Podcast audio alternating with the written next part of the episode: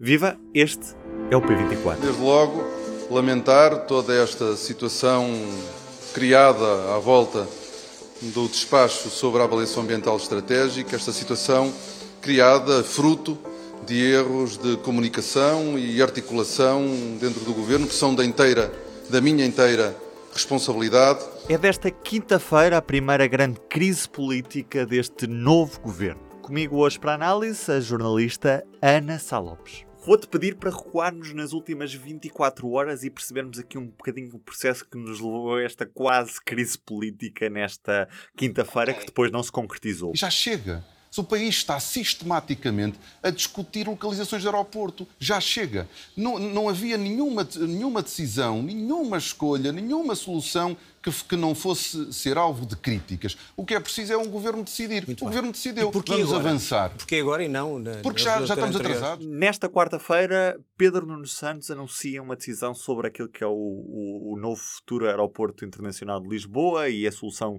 escolhida, mas aparentemente não fala com António Costa. É isso que é António isso. Costa diz. António Costa diz que Pedro Nuno Santos não falou com ele e agiu à revelia dele é estranho que Pedro Santos tenha tido tempo para convocar jornalistas para uma reunião no Ministério das Infraestruturas para explicar uh, a sua proposta, que aliás era uma proposta que é partilhada com António Costa, ir a esse nível não é a questão.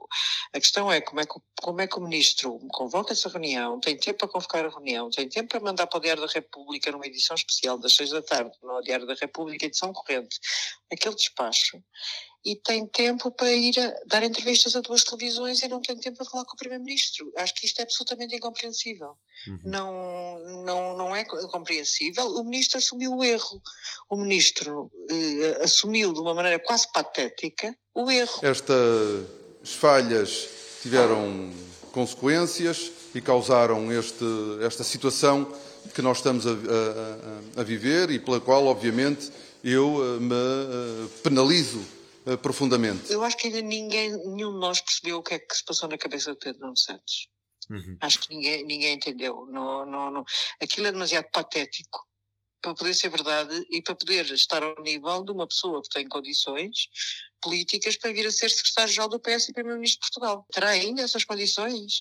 Isto que se passou foi de uma gravidade imensa, absolutamente imensa, porque o que de manhã temos o, o primeiro-ministro a fazer o gabinete, a fazer o comunicado, a mandar o ministro revogar o seu despacho da véspera, uma coisa inédita, absolutamente inédita, e a dizer que, nós, que estava contra, e temos, nós públicos tivemos a informação de que António Costa queria mesmo a admissão do ministro, que entretanto recuou. Oh, oh Ana, ainda antes de voltarmos a focar-nos nesta quinta-feira, recuar só um bocadinho para as 8 da noite com uh, o Pedro Nuno Santos no telejornal da RTP a dizer que afinal já não era preciso ouvir o, o líder da oposição, Luís Montenegro, que ainda não tomou posse como presidente do PSD, mas vai fazê-lo este fim de semana, porque... Houve várias declarações públicas a apelar ao consenso e do atual líder, do já eleito líder do PSD, a única coisa que nós tivemos foi uma declaração, aliás, muito desagradável, em que a única coisa que disse foi que o governo era incompetente e incapaz de decidir. E nesta quinta-feira, António Costa vem desmentir esta, esta versão e dizer que afinal quer sentar-se à mesa com uh, Luís Montenegro e perceber afinal que a localização ele quer para o novo aeroporto internacional de Lisboa. É um ato incompreensível de Pedro Nuno Santos. Aliás, o Pedro Nuno Santos tomou vários atos incompreensíveis ao longo destas 24 horas. Como é que depois de António Costa ter dito... Nós precisamos no país de um grande consenso em termos de grandes obras públicas e, naturalmente, estando, eh, estando nós a poucas semanas de tomar posse o novo líder da oposição, é natural que se espere pelo novo líder da oposição para tomarmos algumas opções fundamentais, designadamente esta do aeroporto, a questão da alta velocidade. Pedro Nuno Santos vem dizer isso à RTP, que já não é preciso. O governo não tem dois primeiros ministros. Não existem dois primeiros ministros. Uhum. Isso é um confronto claro, ao Primeiro-Ministro. E há, há, hierarquias. O governo tem hierarquias. Quem manda no governo é o Primeiro-Ministro, como aliás ele fez questão de hoje uh, mostrar. Não é o Ministro das Infraestruturas. Eu não consigo. Bem, dentro do PS, já falei com muita gente, as pessoas dividem-se entre isto é uma infantilidade de Pedro Santos, ele é um bocado imaturo, é um bocado que criançado, que já não tem idade é para ser acriançado na realidade. Não tem, de facto. Já isto, isto custa-me saber, porque nós sabemos que Pedro Santos é um homem muito inteligente, muito corajoso, muito válido, com ideias muito boas para o país e que faz esta. Eh, ainda não sabemos a história toda, mas pelo que sabemos, ele, ele comete de facto um erro político que nenhum candidato a primeiro-ministro supostamente uh, deveria cometer, ou poderia cometer.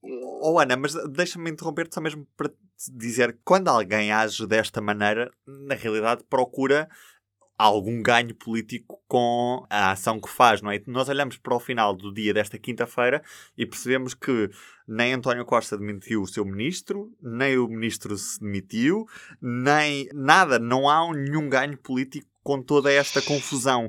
Eu lembro-me de 2004, eh, o governo Santana Lopes, isto parece-me uma cena do governo Santana Lopes. Sinceramente, o governo Santana Lopes tinha, teve vários episódios absurdos, caricatos, de não senso absoluto, e este foi um, um episódio desses, um episódio de incompreensível, incompreensível.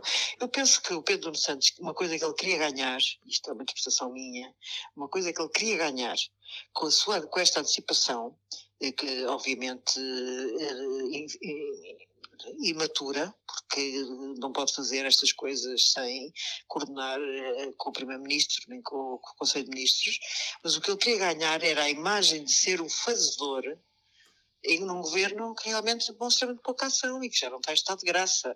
Então, quando devia estar em estado de graça, nós nem sabemos eh, onde é que anda o governo. Temos a crise na saúde, temos o primeiro-ministro que realmente, por razões da guerra da Ucrânia também, mas tem estado muito pouco tempo no país, a coordenação política parece não existir, portanto, o governo é, é estranho como é um governo que tomou agora posse recentemente, mas como já tem sete anos em cima, está cansado, não é? Uhum. Vê-se claramente que é um cansado cansaço, os ministros são mais ou menos os mesmos, uhum. as pessoas já estão há muito tempo no poder e agora pode o risco de vir a ser, a ser para descer é grande. Uhum. Vamos ver também o que há na oposição para oferecer ao eleitorado. Esta semana o Congresso do PSD, este fim de semana e vamos ver. Mas no início do dia desta quinta-feira a indicação que tínhamos era que a cabeça de Pedro Nuno Santos ia rolar e das duas uma ou seria ele próprio a apresentar a sua demissão ou seria António Costa admiti-lo?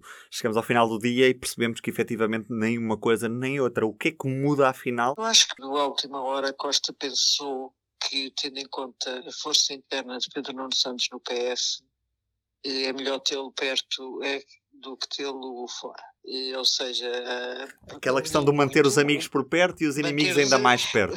ainda mais perto, exatamente. Portanto, ele humilhou muito, forçou uma declaração absolutamente humilhante, quase indigna. Ele próprio se congratulou a repetir 50 vezes, isto é um enfim, número atirado ao ar, mas muitas vezes que Pedro Nuno Santos tinha cometido um erro. Obviamente foi cometido um erro grave, felizmente prontamente corrigido e, portanto, aquilo que era a orientação do governo está uh, restabelecida. A força que tem no Santos ter o PS, nesse aspecto, é melhor ter por perto do que ter, do que ter longe. Se calhar ele, António Costa, que pensou demitir de facto de manhã, pode ter pensado duas vezes a esse nível. De, que, de qual seria a melhor estratégia do que ter Pedro Nuno Santos à solta, eh, mais livre, para dizer o que pensava, ou para ser comentador numa televisão, nunca se sabe, poder começar a fazer o seu caminho de sucessão eh, com mais liberdade do que, tem neste momento.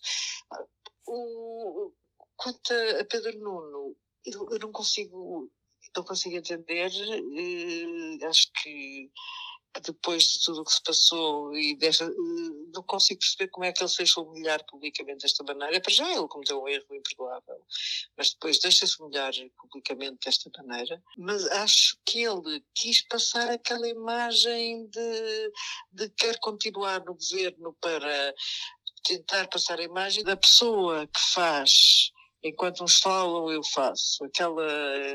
É, no fundo, é uma conversa que nós já ouvimos desde o tempo do Cavaco Silva, de que ele, quando ele dizia que havia políticos de fazedores e políticos palradores. Uhum. Portanto, Pedro Santos estará a tentar emular um bocado esse estilo Cavaco Silva, uhum. penso eu. E, portanto, se, ao sair do governo, também perderia a capacidade de fazer uhum. ser encarado como um fazedor, que penso que é a imagem que ele gostava. Agora, que está muito mais fragilizado, está. Pois a questão é essa, é que ministro temos a partir de hoje?